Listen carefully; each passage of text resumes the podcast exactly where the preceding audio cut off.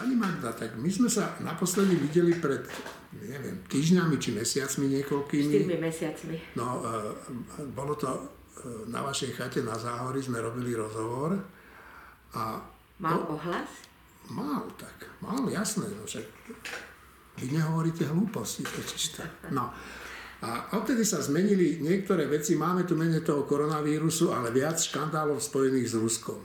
No a vy ste, vy ste boli veľvyslankyňa v dvoch krajinách, Polsko a Rakúsko. A my, bežní ľudia, smrteľníci, si ani nevieme predstaviť, že čo to ten vlastne ten veľvyslanec robí. Potom sa dostaneme k tým problémom, ale mňa by zaujímalo však, dobre, vy tam prídete, asi veľvyslanujete. je to, ja vždy hovorím v prednáškach, je to druhá najstaršia profesia. Hej, a prvá to viete, hej. A tá druhá je, že keď ľudia, ktorí vždycky na jar urobili útok na druhých, zničili všetko, zabili všetkých mužov, uniesli ženy, deti a tak ďalej. Zrazu si uvedomili, že tratia na tom všetci. Že jednoducho zničiť všetko asi nie je dobrý nápad. A začali posielať e, svojich rodinných príslušníkov alebo svoje céry vydávali za susedných vládcov. Um, títo ľudia boli vlastne tí prví vyslanci. Hej? E, častokrát prišli prví o, o hlavu, hej? takže to byť, byť vyslancom alebo diplomatom vôbec nebolo najbezpečnejšie zamestnanie. V stáročia to robili bohatí ľudia, teda šľachta, dá sa povedať, pretože tí boli vychovávaní v takom multikultúrnom duchu, hovorili viacerými jazykmi, nemali takú jasne profilovanú svoju štruktúru, lebo medzi sebou boli spriaznení a hlavne platili si to sami. Hej. Veľvyslanci si to kedy si sami platili? Neboli veľvyslanci, tedy boli len vyslanci. vyslanci. Samozrejme, pretože neplatila Viedenská konvencia, že diplomati nesmú podnikať v tom štáte, v ktorom sú vyslaní. To, že sú veľvyslanci, to zabudnite, to bolo len, lebo jednoducho niekto sa stal zrazu veľvyslancom, potom všetci chceli byť veľvyslanci, potom všetci mimoriadní a splnomocnení. A, slovička sa To sú slovička, ale v podstate ten, ten systém je poskytnúť susedovi, alebo teda ostatným štátom, nejakú zálohu zálohu rukojemníka. rukojemníka, ktorého tam máte ako dôkaz, že neplánujete proti tej krajine nič zlého. To je, pod, to je podstata.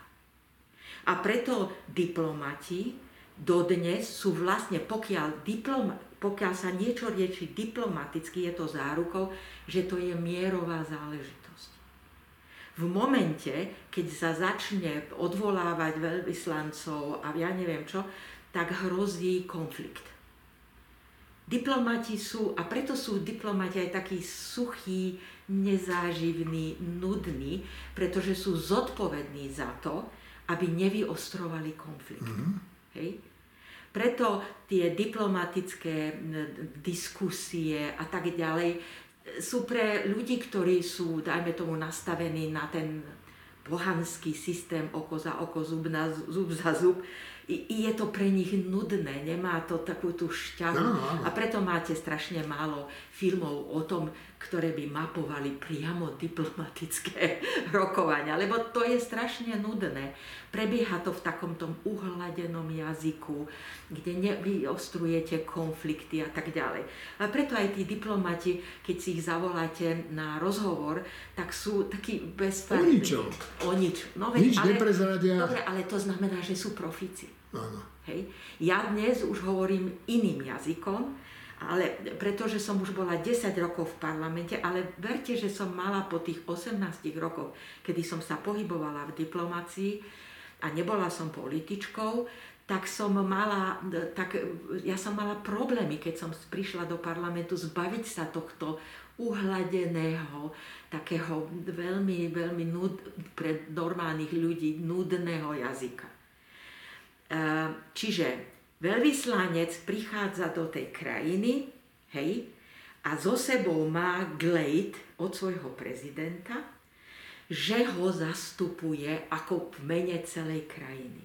Čiže veľvyslanec zastupuje celú krajinu v nejakom nejakej toto, okolo seba má ešte svojich diplomatov, hej.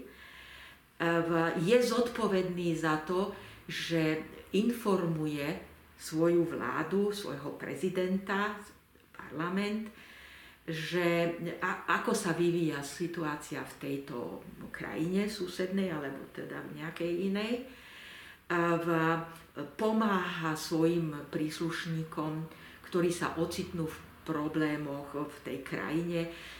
Ja som ako veľvyslankyňa, či už v Rakúsku alebo v Polsku, ja som poznala všetky väzenia, všetkých prominentných synáčikov, ktorí mali pocit, že keďže jeho otec je tu prominentný, tak si aj tam môžu všetko dovoliť. Aha v, absolvovala som stovky telefonátov prominentných tatuškov, ktorí sa mi vyhrážali, že pokiaľ nedostanem ich syna z nejakej väzby, takže uvidím a, a podobne. Samozrejme, k tomu sa po Viedenskej konvencii, ktorá za, zabránila diplomátom podnikať v tej krajine, v, v, je zodpovedný aj za tie hospodárske kontakty a robí všetko preto, všetko aj tí diplomati, aby sa zväčšila obchodná výmena, pretože keď je väčšia obchodná výmena, tak padá tá radikalizácia no. takých tých, dajme tomu, multietnických alebo rasistických alebo nejakých možností vzniku konfliktu. V Viedenská teda deklarácia, to je 50. roky, hej, spôsobila ešte jednu vec. Post diplomata a veľvyslanca sa zdemokratizoval. To znamená? No, to predtým to mohli robiť len veľmi bohatí Aha, rozumiem. Hej. A tým ale, lebo oni začali, podnikali tam alebo niečo takého, v, jednoducho zdemokratizovala sa.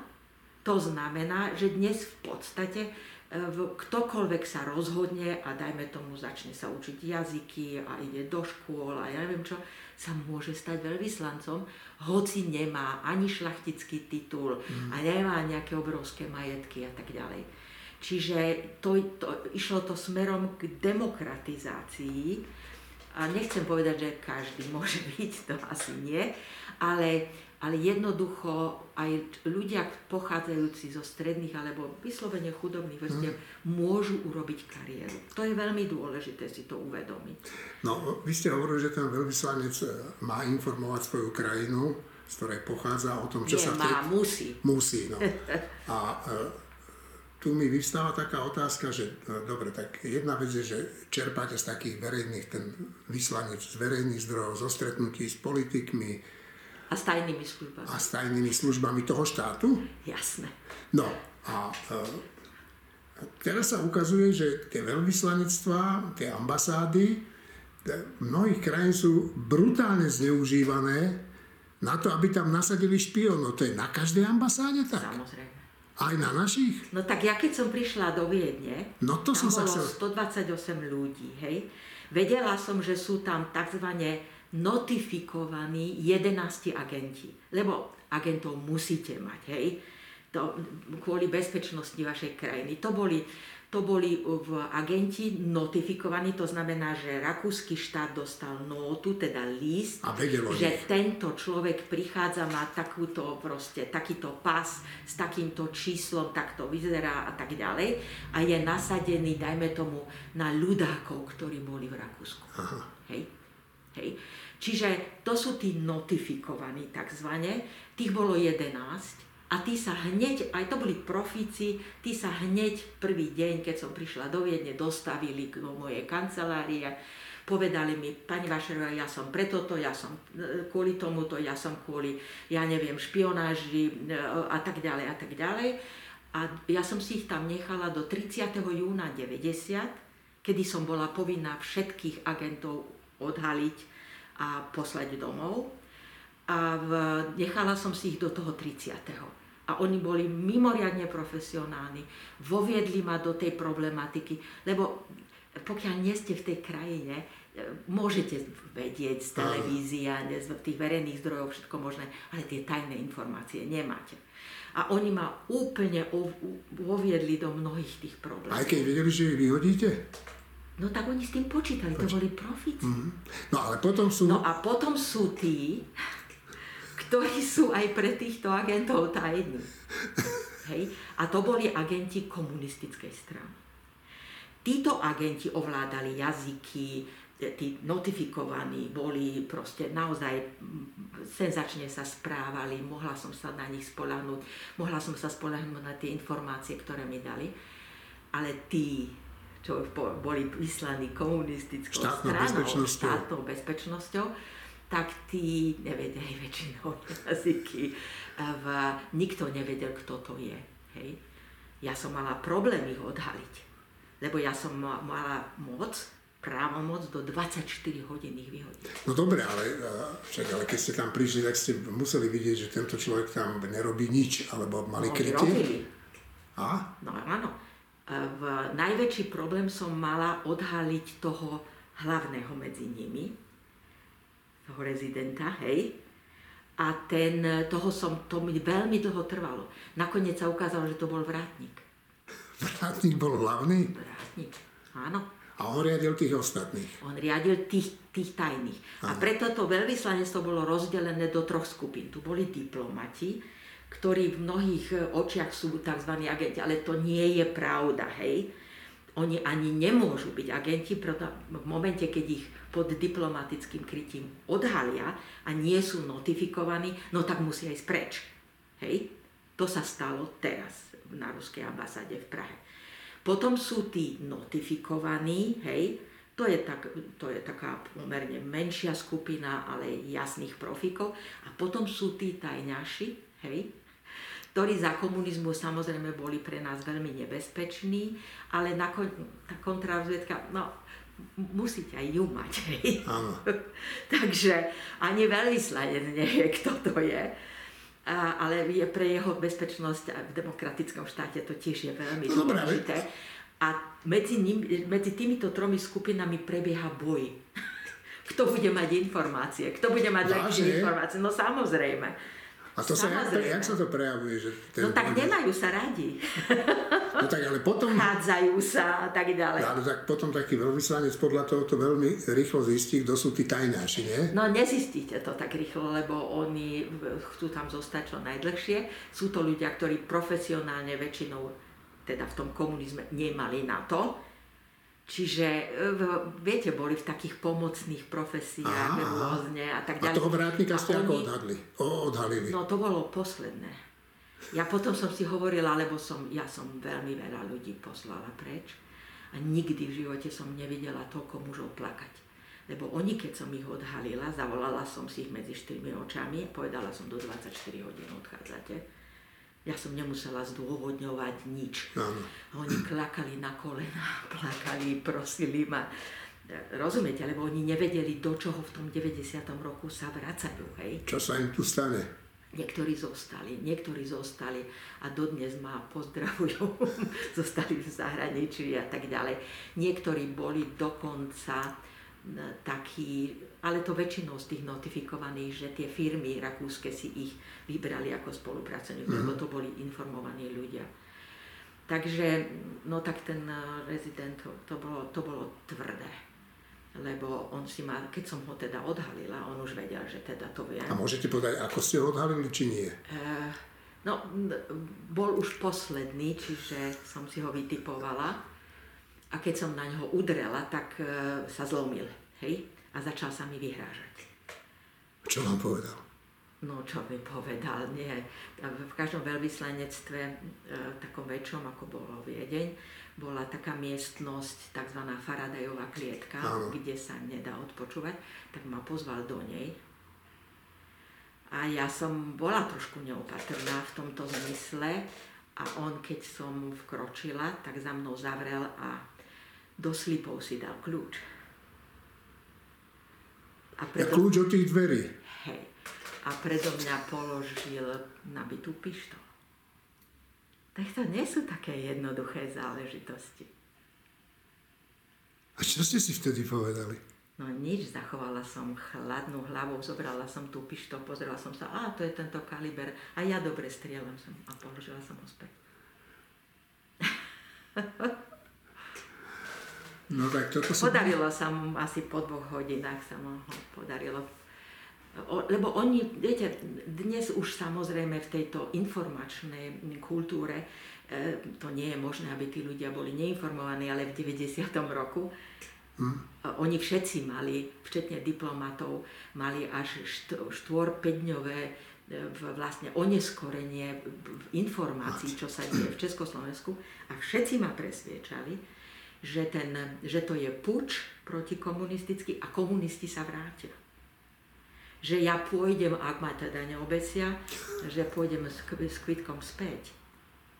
No, mne niekto hovoril, že váš manžel Janko Fajnor, nebohý režisér, no. bol tam zaujímavý na tej ambasáde a neviem, či je to pravdivá historka, to mi ten Janko Fajnor hovoril, že váš manžel Milan Lasica mu povedal, že že vieš, že ja sa tu ráno zobudím a čakám, kedy dojdu tí komunisti a povedia, mašte spreč. Bolo to tak nejako? Samozrejme. To trvalo. To trvalo do konca leta 90, táto atmosféra.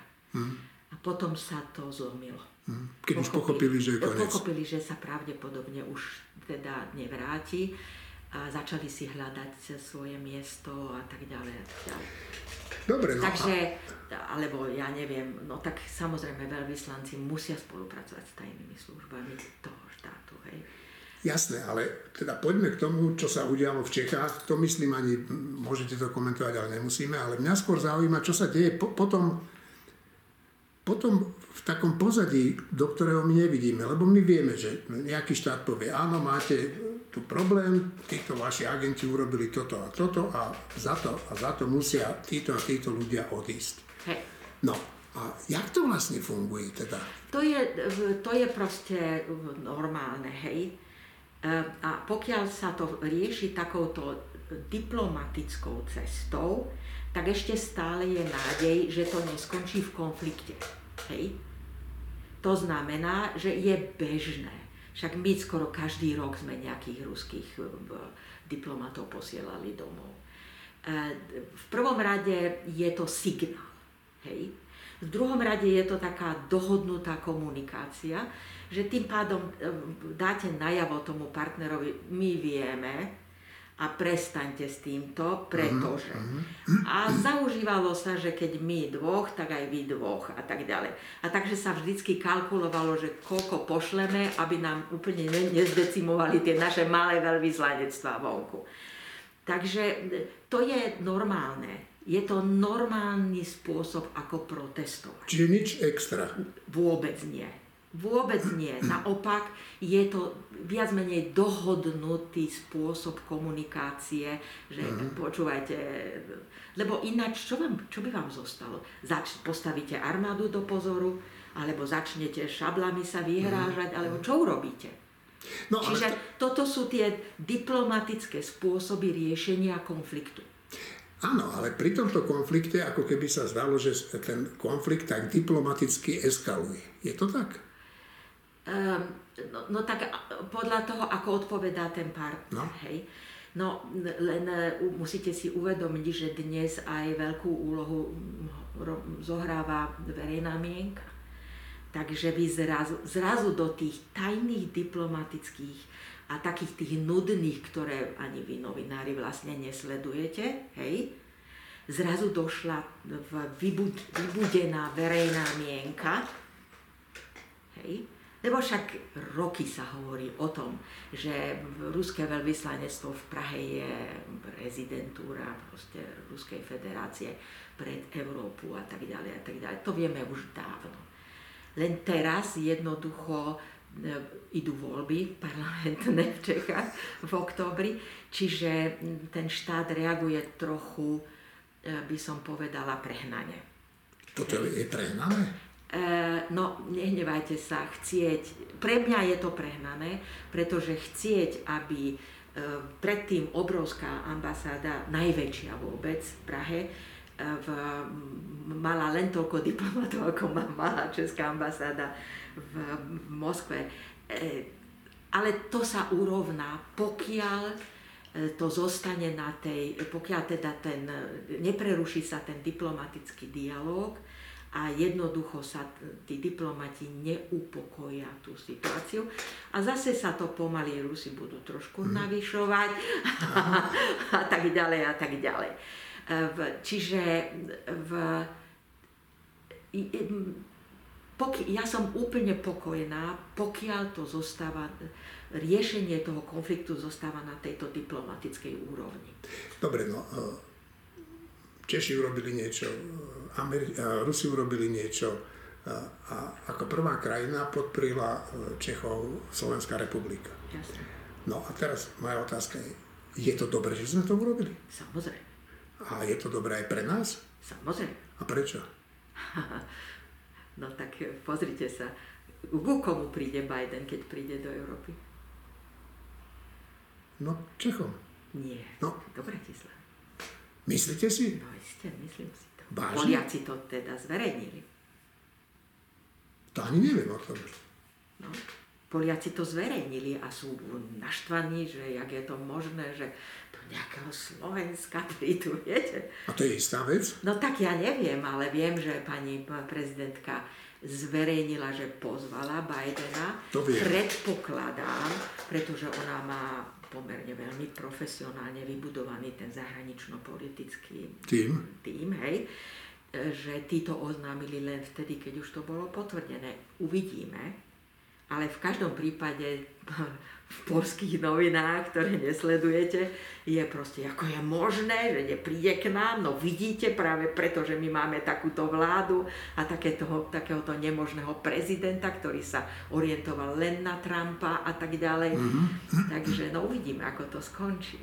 No, e, dajme tomu, že dobre, z tohoto pohľadu je to dobre, ale e, či je to aj z, e, z pohľadu takého vnútropolitického dobre? E, ja Čo si myslím, že áno. Prečo? Pretože my máme e, dlhodobý problém e, v antiamerikanizmu. Hej?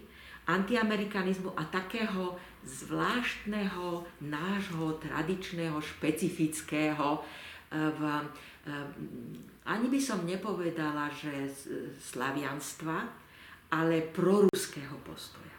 Hej?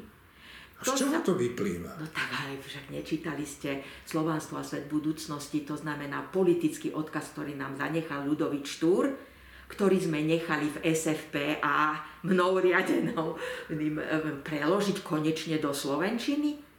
Veď tam jasne píše, najlepšie by bolo prestať byť Slovákmi a stať sa Rusmi. To je predsa odkaz Ludovita Štúra, ktorý ale nikdy v Rusku nebol. Friš, friš. Jan Kolár napísal, a. že my sa musíme len k tomu ruskému dubisku. Nikdy v živote v Rusku nebol. Nikdy, nikdy v Rusku nebol. Títo ľudia neboli nikdy pravoslavní. Naopak to boli protestanti. To znamená tí moderne, tí zmodernizovaní. To znamená, že v Vajansky, hej, Vajansky bol veľký proruský, Rusi boli pre neho niečo úžasného, ale e, nikdy v Rusku nebol až na konci svojho, úplne konci svojho života, ale len jeho potomkovia tvrdia, že keď ležal na smrteľnej posteli, tak e, že vraj povedal, lebo bol v Petrohrade, hej, tak povedal, že no trošku inak som si to predstavoval. Rozumiete? No, ja e, Iná vec boli Česi pretože Havlíček Borovský, ktorý bol tiež veľký panslavista, sa tam išiel pozrieť. A ja preto pre ľudí, ktorí sú trošku informovanejšie, hovorím taký politický vtip, ktorý som ja sama vymyslela, že išiel Havlíček Borovský do, Mos- teda do Petrohradu, lebo však Moskva vtedy nehrala takú rolu. A, a zastavil sa u Štúra a povedal mu, že ty počuj, tak idem sa do toho Ruska pozrieť, poď so mnou. A Štúr mu povedal, vieš čo, nemôžem, lebo idem na polovačku. A, a sme skončili. no, tak to je ten vtip, hej. No, ale mm, Havlíček Borovský sa vrátil z Ruska a napísal predsa knihu. o tom, ako to v Rusko vyzerá. To znamená, že ten, ten prorusizmus vlastne v Čechách sa trošku stlmil. Ale u nás nie, lebo tam nikto nešiel. Nikto tam nešiel. Mm-hmm. Tam v podstate potom v Interhelpe, hej, e, rodiny ako Dubčekovci a tak ďalej sa nechali zlákať, že Černozem, Áno. Ukrajinská a podobne. No a veľmi na to doplatili mm. samozrejme skoro všetci. Takže e, v, je tu také snívanie. To je vlastne snívanie o Rusku. Hej? To je to čarnogurského a KDH, teda tých KDH okolo čarnogurského, to snívanie, že vlastne tá obnova kresťanstva príde z toho tretieho Ríma, to znamená od toho pravoslávia. Hej? E, v, to znamená, tým je nakazená celá katolická církev a do veľkej miery ešte aj tá protestantská, čo je teda pre mňa veľké prekvapenie. Ale sama to vidím. Dobre, e, poďme ešte k tým diplomatologom. Však kvôli tomu som tu, že e, čítal som, ne, nepamätám si kde, že pre tých e, vyhostených diplomatov to teda je aj nepríjemná situácia, ale že aj profesne nepríjemná, že vlastne nemajú sa kde vrátiť. Že ten, to vyhostenie s nimi ide ako keby celým ich profesijným životom. Tak ako to je? No, ale... Ja som diplomat, z vášho veľvyslanectva ma rakúsky štát vyhostí a ja už nemôžem robiť? No, je to veľmi obťažné. Prečo? No, da, však všetci vedia, že som nič neurobil. No, ale na každom, viete, ako sa hovorí, na každom, na každom šprochu pravdy trochu. trochu. Takže ten človek už to má na svojej, proste, na svojom sívičku profesionálnom, to má ako taký, škvrnu. takú škvrnu. A dá sa používať v diplomatických službách, ale len do krajín, ktoré sú ochotné toto prejsť. Hej. Takže aj my máme takých a veľmi dobrých diplomatov, ktorí sú takto ostrakizovaní. A čo robia potom? No tak väčšina z nich odchádza z diplomácie. Lebo ako nemajú tam nejakú profesný rast zaručený a niektorí zostávajú hlavne, keď sú takými špeciálnymi odborníkmi na, na problémy a sú výnimočnými týmito odborníkmi a potrebujeme ich. Takže tí potom zostávajú a buď zostávajú len priamo v ministerstve, alebo sa pre nich hľadá nejaké miesto. Takže poznám veľa takýchto kolegov naš, mojich, teda bývalých, ktorí sú naozaj špecifickými odborníkmi, držíme si ich v tej diplomácii ale majú obmedzené možnosti, dajme tomu v západnej Európe, mm. alebo v štátoch NATO, alebo niečo také. Mm. No dobre, a posledná vec, ktorá, ktorá ma zaujíma ako človeka, ktorý vôbec do toho nevidí, je toto, že ako to prebieha, keď si vás predvolajú ako veľvyslanca na koberček? To vám tam nadávajú, alebo ako to funguje? No, podľa toho, či to je satrapa, nejaká satrapský štát, autoritatívny, kde vás privíta, ja neviem, Lukašenko, alebo niečo v tomto slova zmysle, alebo je to normálny civilizovaný štát, ktorý chápe, že vy ste len vlastne zastupujete. Um, viete, mnohí veľmi skúsení diplomati preto používajú takú formulku môj minister si myslí môj prezident si myslí. Lebo nikoho nezaujíma, čo si vymyslíte. Hej? Lebo vy ste tam na to, aby ste tlmočili, čo si mm. myslí váš minister zahraničných vecí, predseda vlády, ja neviem, predseda zahraničného výboru v parlamente a, pre, a prezident. Hej? Alebo prezidentka. Čiže v, mnohí, pretože profesionálne, teda kariérni, tzv. kariérni diplomati, predsa neopustia na 4 roky svoju profesiu len preto, že tam je teraz nejaký predseda vlády, ktorý ničomu nerozumie a proste mm. trepe nezmyslí. A on to musí obhajovať. A to je aký pocit také tie hlúposti obhajovať? To, ja to nepoznám veľmi. No vy ste mali Havla. No dobre, ale mala som aj Mečiara ako predsedu vlády. Áno, áno, no to je pravda. Federácie, hej. A mala som aj pána prezidenta Šustera, ktorý niekedy tiež Uletela. niečo proste povedal, alebo tak. Čiže e, v, každý diplomat sa stretne s týmto. A práve preto si musíte vytvoriť takú určitú bariéru a hovoriť, no toto je môj prezident, ktorý si toto myslí. Nikoho nezaujíma, čo si vymyslíte. Áno, sú diplomati e, takého vysokého rangu, ja neviem, ako bol pán Korčok, hej, alebo keď bol ešte diplomatom, alebo Káčer, alebo jednoducho Rúžička, vlastne títo špičky, tieto špičky, e, v, e, v, ktorí sa potom v súkromných rozhovoroch spýtajú, čo si vymyslíte. Ja, mne sa to stávalo veľmi často, pretože ja som v Polsku mala už tým, že som si s prezidentom a s ministrom zahraničných vecí týkala, tak som, mala, e, tak som mala takú pozíciu a tým, že som hovorila dobre po polsky, tak aj som mala pozíciu v tom diplomatickom zbore, to znamená, mm. že aj americký, aj britský, aj francúzsky veľvyslanec chodili ku mne na porady, hej. Čiže v, v, ale ja som, keď som bola na takomto rozhovore, tak som musela vyhodnotiť, že či som v miestnosti, kde je veľa odposluchov,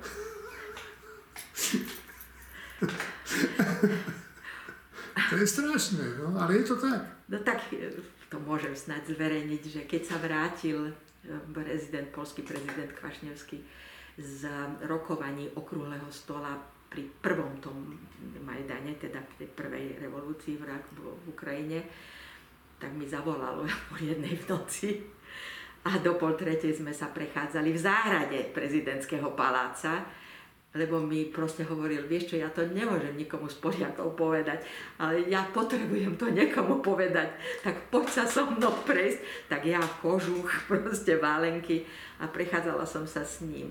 Hej. Čiže on si bol istý, že u neho doma, u neho v kancelárii sú odposluchy. No, a to, tak to je samozrejme pre Boha každý diplomat musí počítať s tým, že, že neexistuje priestor tam, kde býva, kde by nebol odpočúvaný. Mm, mm.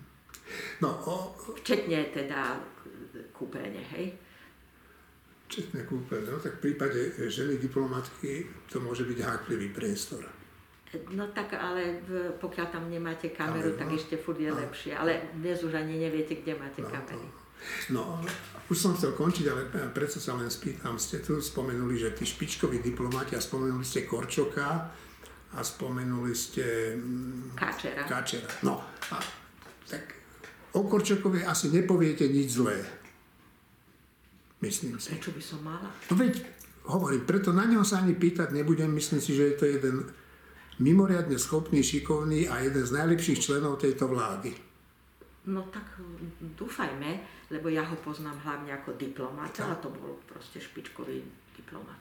No a teraz e, pôjdeme k tomu Káčerovi. Tak e, Káčera ja dobre poznám a on takú iniciatívu e, vyvinul a spolu s niektorými ďalšími diplomatmi protestovali.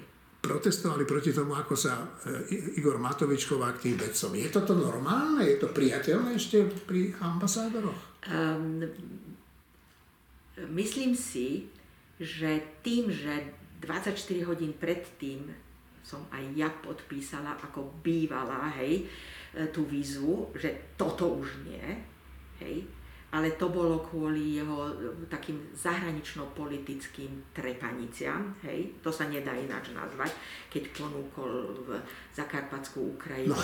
proste tieto hlúposti. E, v,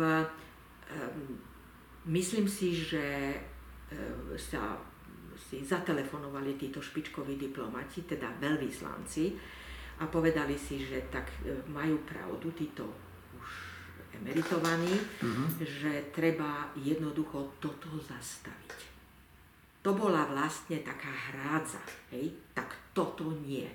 A myslím si, že, že tým, že to urobili aj tí e, veľvyslanci, ktorí sú v službe, teda sú stále tam, tak e, že to bolo o to silnejšie. Ten náš apel predtým, 24 mm. hodín predtým.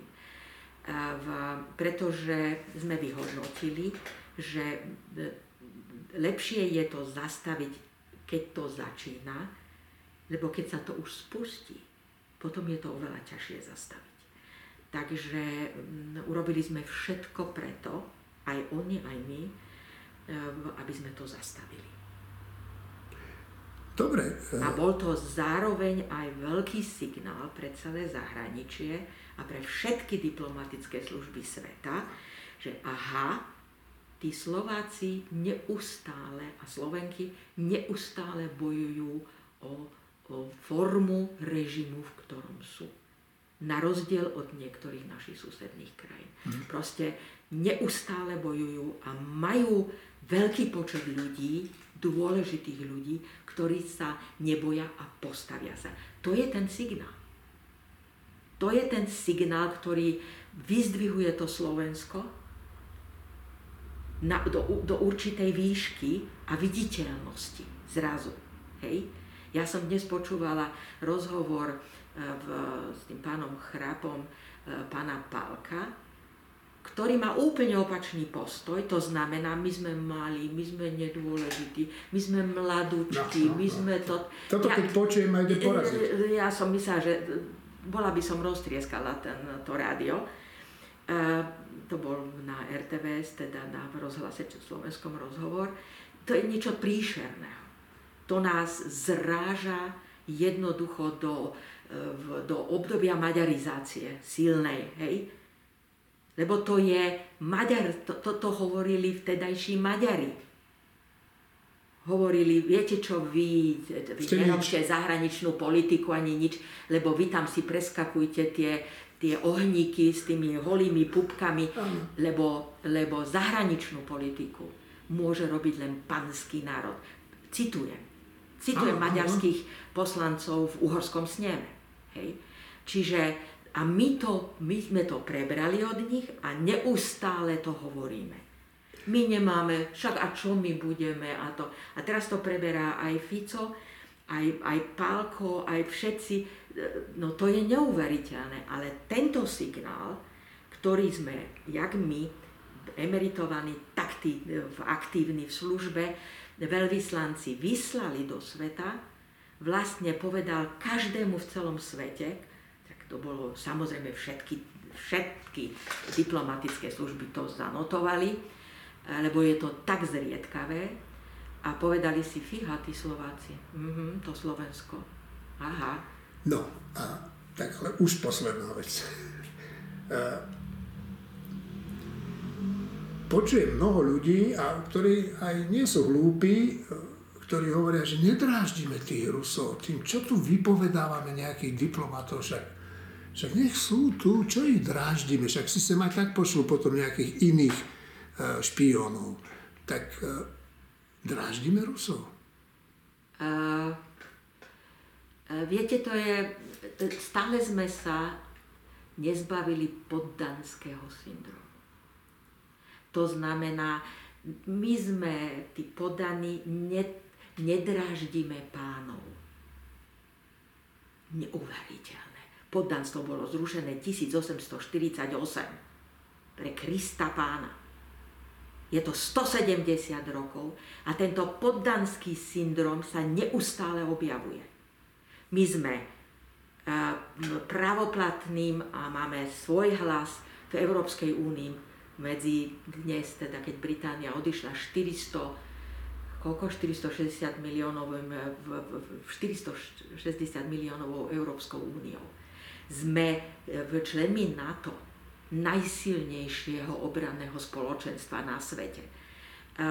Sme, máme euro, máme naj, jednu z najsilnejších mien svetových vo svojich vreckách. Tak pre prista pána už sa zbavme toho pocitu, že my sme tí jednoduchí bíreši, ktorí závisia svojimi životmi len na tom, čo povedia páni tak toto už nie. Toto je absolútne antislovenská retorika. To by som povedala, že to je velezrada. A paradoxné je, že to hovoria ľudia, ktorí boli za Slovenskú republiku, za našu samostatnosť, za našu svojstojnosť a pritom nás takýmto spôsobom zrážajú. To je antislovenská retorika a každý, kto to hovorí, by mal byť odsúdený za to, že toto niečo hovoril. Dobre? A ja teda toto budem opakovať vždy. Toto sú antislovenské živly.